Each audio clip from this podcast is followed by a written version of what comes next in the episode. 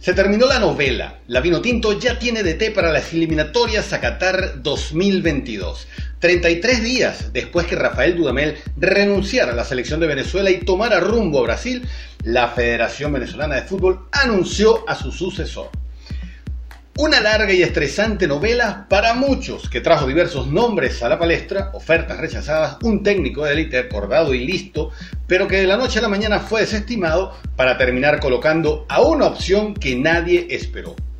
No es casual ni mucho menos. La jugada la construyeron cual jugada de laboratorio. Sorprendió dejando en posición adelantada hasta a gran parte de la directiva de la Federación Venezolana de Fútbol que tenía todo listo con San Paoli. Ahora, ¿Quién es José Peseiro?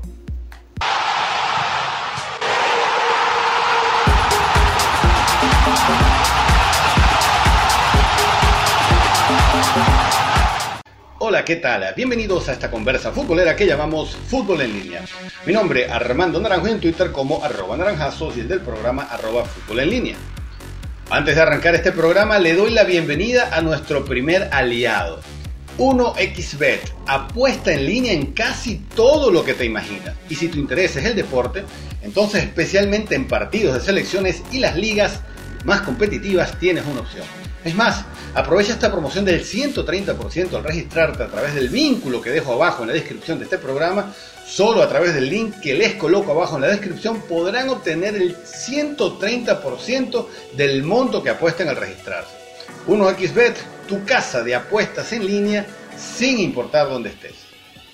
En esta edición nos vamos a referir directamente sobre el nuevo técnico de la selección de Venezuela. ¿Quién es? ¿Cómo juega? ¿De dónde sale? ¿Y cómo llega al banquillo de manera sorpresiva para todos? José Peseiro es el nuevo seleccionador de Venezuela. Fue presentado informalmente, pero de manera oficial este 4 de febrero por el presidente de la Federación Venezolana de Fútbol, Lauriano González, a través de las cuentas de Twitter del ente federativo y un rato más tarde en la cuenta de la Vinotinto. La presentación oficial ante los medios se realizará en una conferencia de prensa el miércoles 5 de febrero.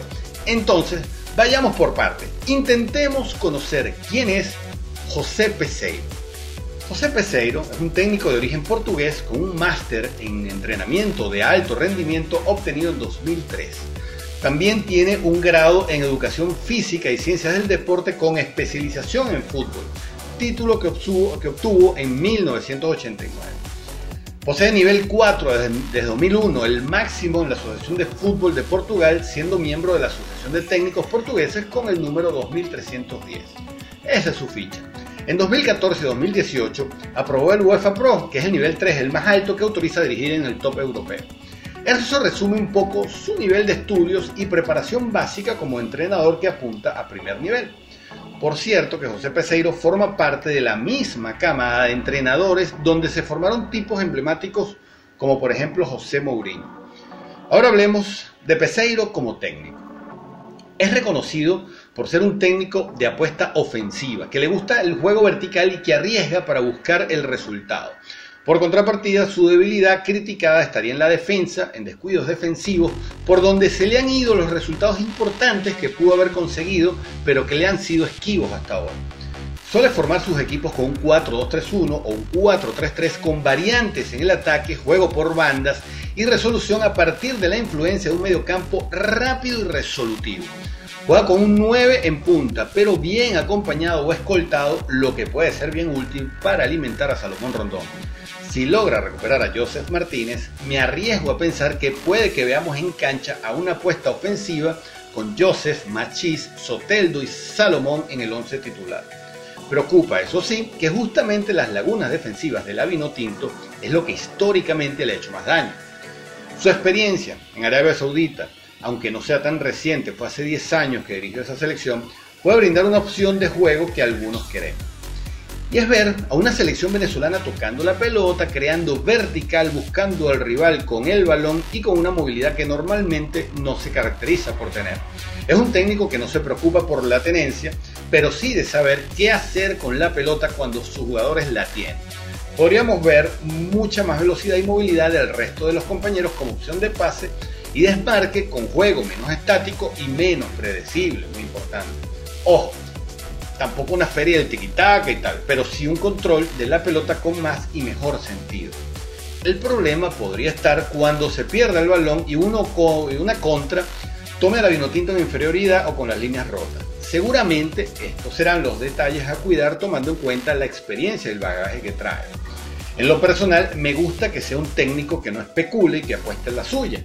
Se conseguirá con una confederación muy distinta donde ha estado y veremos cómo puede tropicalizar su capacidad para implementarla en el fútbol venezolano y en la Conmebol.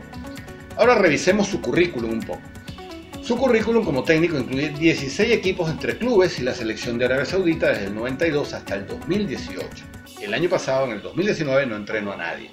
Dirigió en Segunda de Portugal hasta el 99, que tomó las riendas del Club Deportivo Nacional de Madeira. De ahí pasó al Real Madrid, donde fungió como asistente de Carlos Queiroz. Aquí hago una parte curioso porque es que en su currículum dedica una sección a momentos importantes de su carrera.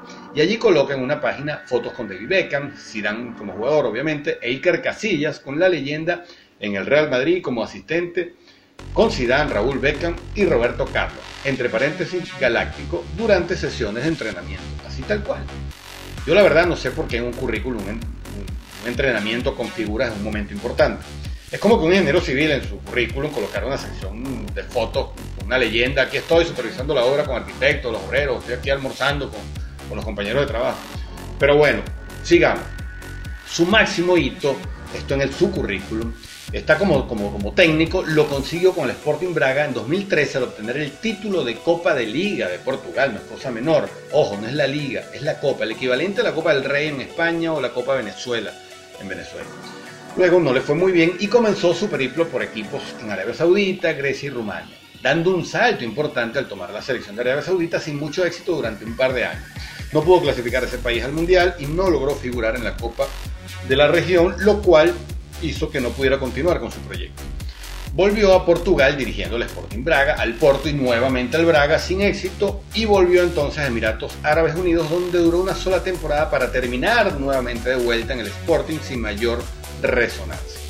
Pasó 2019 sin dirigir, como dije antes, y ahora recibe esta nueva y gran oportunidad al tomar las riendas de una selección como la venezolana, que si bien no ha logrado nunca llegar a un mundial, está en el puesto 25 del ranking FIFA, tiene una plantilla competitiva y nombres emergentes de los que se espera mucho. Pedirle o exigirle a José Peseiro que clasifique porque sí a la vino tinto sería un despropósito, por lo menos ahora, sobre todo en este momento la exigencia también vendrá a partir de lo que él ofrezca o se atreva a prometer o ofrecer. El técnico arriba Venezuela con toda la ilusión de ser el primer técnico en lograr la clasificación de Venezuela a su primer mundial y como mencioné en el programa anterior, la jugada no supone mayor riesgo para ambas partes, ni para él ni para la federación. Me explico. Para la federación, si Peseiro tiene éxito, entonces será un éxito para la federación su contratación. Si no tiene éxito en Copa América y en eliminatorias, no será tan grave porque podrán echarle toda la responsabilidad y cesantearlo y chao, se acabó. Para el técnico la apuesta es más o menos parecida en riesgos.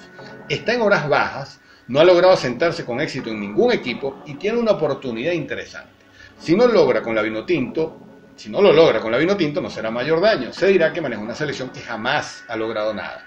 En cambio, si figura en Copa América y logra tan, tan añorada clasificación al Mundial, su nombre recorrerá el orbe, será un DT de moda y su valoración crecerá enteros para dirigir de nuevo en Europa. En esta opción, todos ganamos y ojalá se dé. Si su paso por la Vinotinto fuera un fracaso, y esperemos que no sea así, quienes se llevarán los platos, los platos rotos serán nuevamente los jugadores y la golpeada fanática. Para cerrar este programa, revisemos cómo llega Peseiro a la Vinotinto. ¿Cómo se da esto? Durante el mes de la Vinotinto, sí, eh, durante el mes de la Vinotinto, sin técnico, sucedió de todo. Rafael Dudamel se fue y en paralelo el presidente de la Federación Venezolana de Fútbol, Laureano González, se ausentó por temas médicos durante un mes, dejando a cargo a Jesús Rinelli, primer vicepresidente como presidente encargado. Mientras Rinelli batallaba por consensuar la elección de un nuevo DT Vinotinto, pasaba algo aparte que nadie supo se cocinaba justamente el extranjero con Laureano afuera. El primero en ser definido y acordado, como saben, fue César Farías, pero como había que esperar su participación en el preolímpico, con Bolivia su contratación quedó en pausa. De repente, de la nada, desde factores externos pero asociados a la vez con la federación, surgió la posibilidad por fin de conseguir el dinero para contratar un extranjero y se abrieron las opciones. Las cosas cambiaron Es ahí cuando aparece la opción Peckerman, que el argentino la rechaza, y luego San Paoli, con quien sí trabajaron, se reunieron, llegaron a acuerdo, tanto así que ya tenía incluso opciones de vivienda en Caracas, tanto para él como para su cuerpo técnico. Lo de San Paoli estaba tan concretado que como lo confirmaron diversos periodistas, una avanzada de su cuerpo técnico tenía los pasajes ya comprados en La Habana pues, de la federación para visitar a Venezuela y examinar el centro de alto rendimiento, el Estadio Metropolitano de Mérida, algunas eh, opciones de concentración, entre otros detalles técnicos ya para trabajar. Pero mientras, mientras esto casi se daba, Laureano González tenía su agenda motivada también a sugerencias, digamos, de quienes al final pondrían el dinero para la contratación de un técnico extranjero. Peseiro se, le fue ofrecido a Laureano como una opción de experiencia en Europa, con algo de experiencia en selección, pero que por no estar en su mejor momento sería un DT de prestigio mediano en cuanto a preparación y recorrido, y por supuesto de un salario muchísimo menor que el de San Paoli. Este punto habría sido el fundamental para su elección, y de ahí que se convirtiera de un día a otro en el elegido en tiempo récord. En algún momento clave, a alguien, a alguien le pareció que lo acordado de palabra con San Paoli era mucho dinero y por allí se fue todo lo avanzado al traje. Laureano González terminó su reposo en el exterior y consigo de vuelta trajo a José Peseiro que arribó al país traído de la mano de quienes pondrían el dinero para pagar su contrato. Días antes de la llegada de Peseiro, algunos comunicadores y periodistas allegados a la ala federativa que representa a Laureano y que tiene conexiones con el patrocinador empezaron a colar dos cosas. Primero que lo de San Paoli se iba a caer y enseguida que Peseiro era el candidato. Inclusive se dieron el permiso de regar el currículum vitae del técnico, del cual tengo, del cual tengo una copia, informando de la concreción inevitable de su presentación en breve.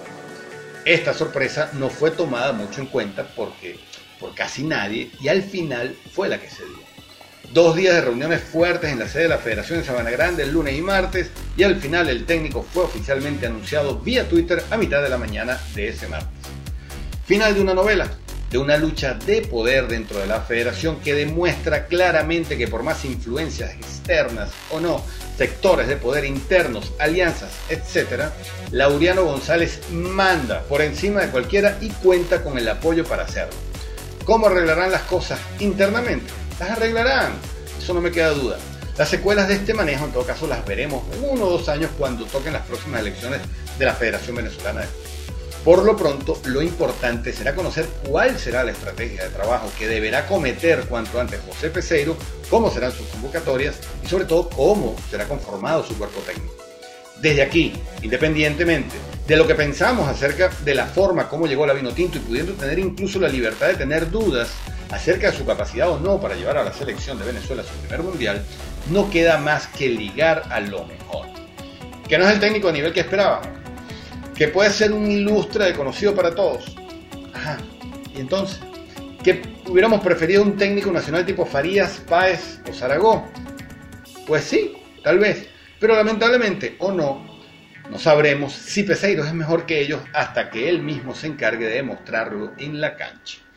Ya es el seleccionador nacional, así que lo que recomiendo a todos ahora, si me lo permiten, es apoyar de entrada, otorgar un margen de confianza, como es habitual y lógico en estos casos, y desearle la mejor de la suerte, porque si le va bien, le irá bien a la Vinotinto. José Peseiro, en tus manos está el futuro de la Vinotinto en estos dos años claves. Esperamos los aproveches y tengas todo el éxito posible. Y bien, hasta aquí esta edición de esta conversa que llamamos Fútbol en línea. La invitación a unirse a esta comunidad que seguimos conformando gracias a ustedes, a conectarse, suscribirse, comentar y seguirnos en las diferentes plataformas en las cuales transmitimos este programa. Nos encontramos en Twitter a través de arroba naranjazos, mi cuenta personal y arroba fútbol en línea, la cuenta de este programa. Así como también ahora en arroba fútbol en en Instagram. Nos vemos. Este programa fue una presentación de 1xBet. Haz clic en el link que aparece debajo de la descripción del programa y aprovecha la promoción de 130% de 1xBet exclusiva de fútbol en línea.